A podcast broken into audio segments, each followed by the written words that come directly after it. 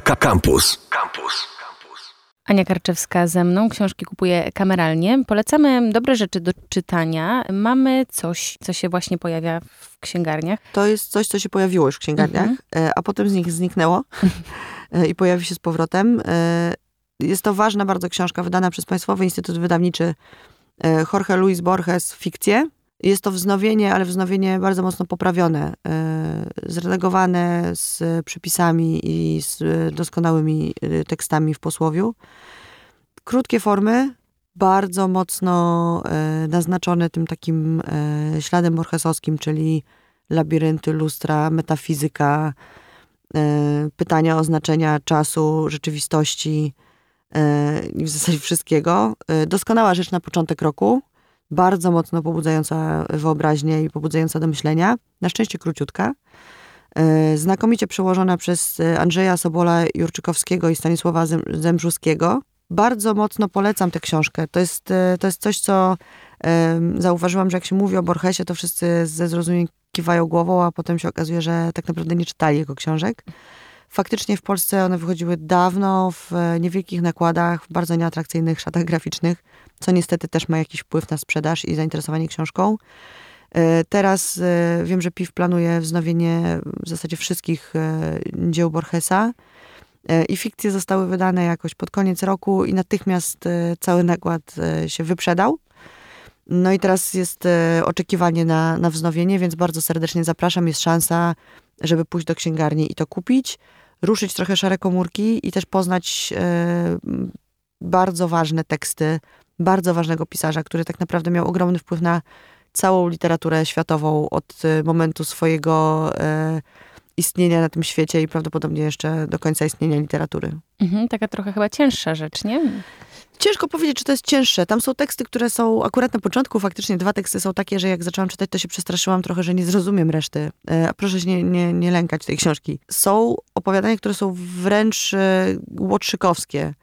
Borges bardzo lubił pisać o nożownikach, łobuzach, e, jakichś takich historiach kryminalnych z dreszczykiem.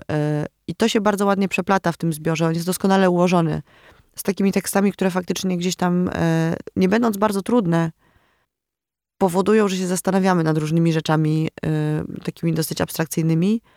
Bardzo ważne są dwa posłowia e, Jana Gondowicza i Grzegorza Jankowicza, które są w tej książce, które bardzo mocno tłumaczą fenomen Borgesa, ale ja się śmieję, że to są najtrudniejsze teksty w tej książce. W sensie, że te posłowia są napisane bardziej takim e, zamkniętym językiem niż, niż faktycznie to, co pisał Borges. Więc proszę się nie bać tych książek. Jeszcze raz książka. E... Fikcje Jorge Luis Borges. Radio Campus. Polecam e, książkę, którą uważam za najlepszą, jedną z najlepszych polskich książek e, zeszłego roku.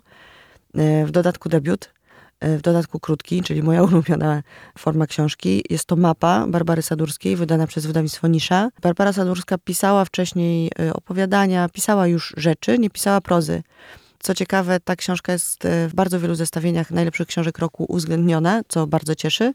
Natomiast jest uwzględniona czasami w opowiadaniach, w tomach opowiadania, czasami w prozie. I trwają cały czas dyskusje, czy to są opowiadania, czy to jest faktycznie zwarta powieść. Dla mnie to jest zwarta powieść. E, taka proza, której w Polsce dawno nie było. E, ostatnio mieliśmy bardzo dużo książek, które opowiadają e, o dorastaniu w Polsce, życiu w Polsce, czy na wsi, czy na blokowisku. Głównie była proza wspomnieniowa, szczególnie debiuty.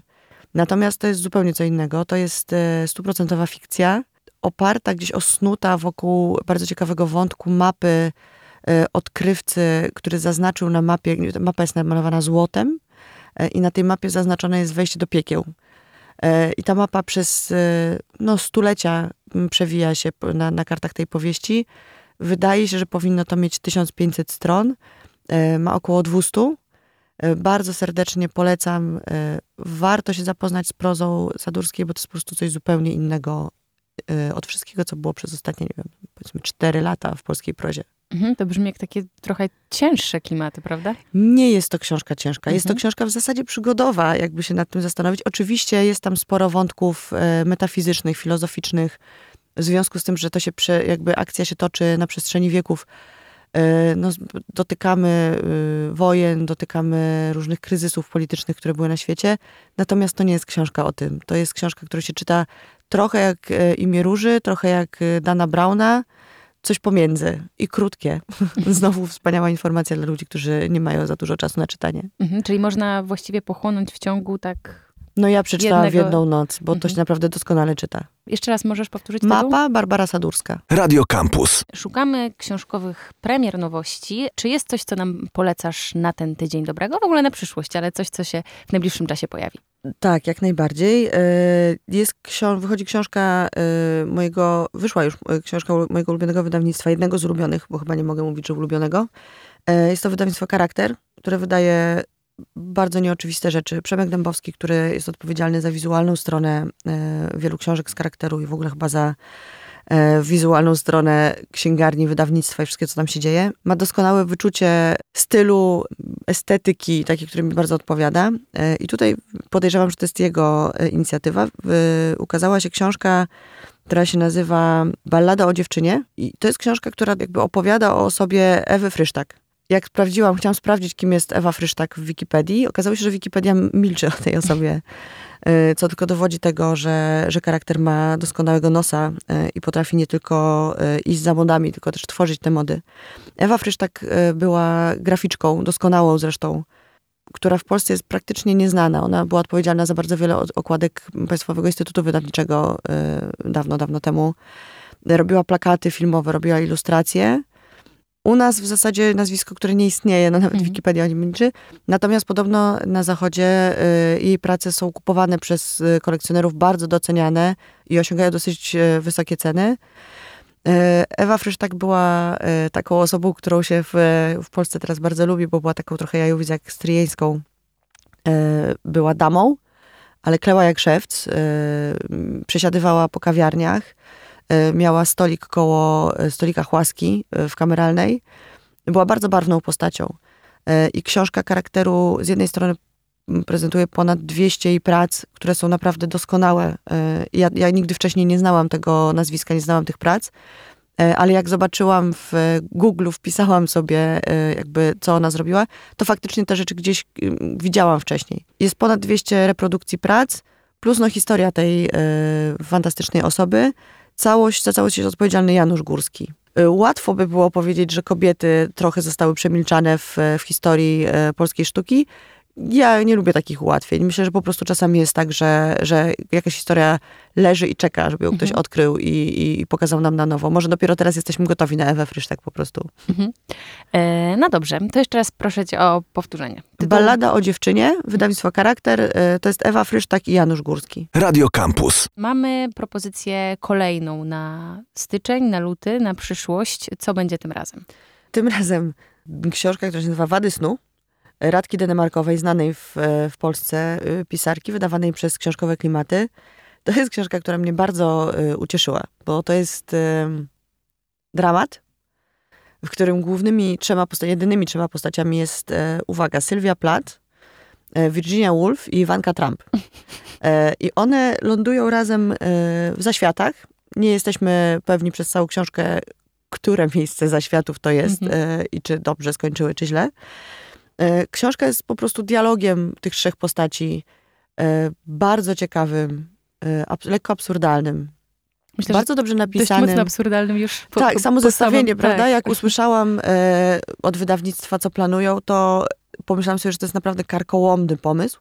Natomiast Radka Dynamarkowa jest takim trochę gwarantem tego, że to, że to się będzie trzymało kupy i faktycznie tak jest. To było z sukcesem wystawiane w praskim teatrze.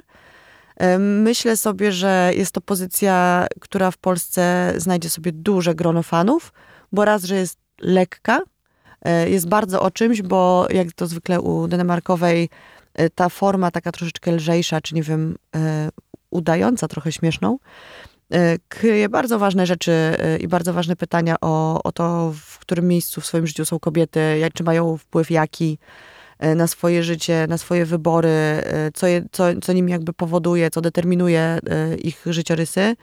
No zestawienie akurat Plat, e, Wolf i Iwanki Trump uważam za znakomity pomysł. E, I też e, te trzy postacie faktycznie coś łączy, co się wydaje zupełnie być nieprawdopodobne. E, mają tych swoich, te swoje postacie męskie, które bardzo mocno Mhm. jakby wpływają na ich życie w różny sposób oczywiście. No Iwanka Trump chyba ma najbardziej e, niewygodnego e, mężczyznę w swoim życiu, natomiast i Sylwia Plath i Virginia Woolf no, miały bardzo silne związki ze swoimi mężczyznami, mężami i te związki też były mm, ważne w, i, w twórczości, i w tym tak naprawdę jak przebiegało, jak skończyło się ich życie. Mhm. E, Tytuł jeszcze raz? Wady snu. Radka Denemarkowa. Słuchaj Radio Campus, gdziekolwiek jesteś. Wejdź na www.radiocampus.waw.pl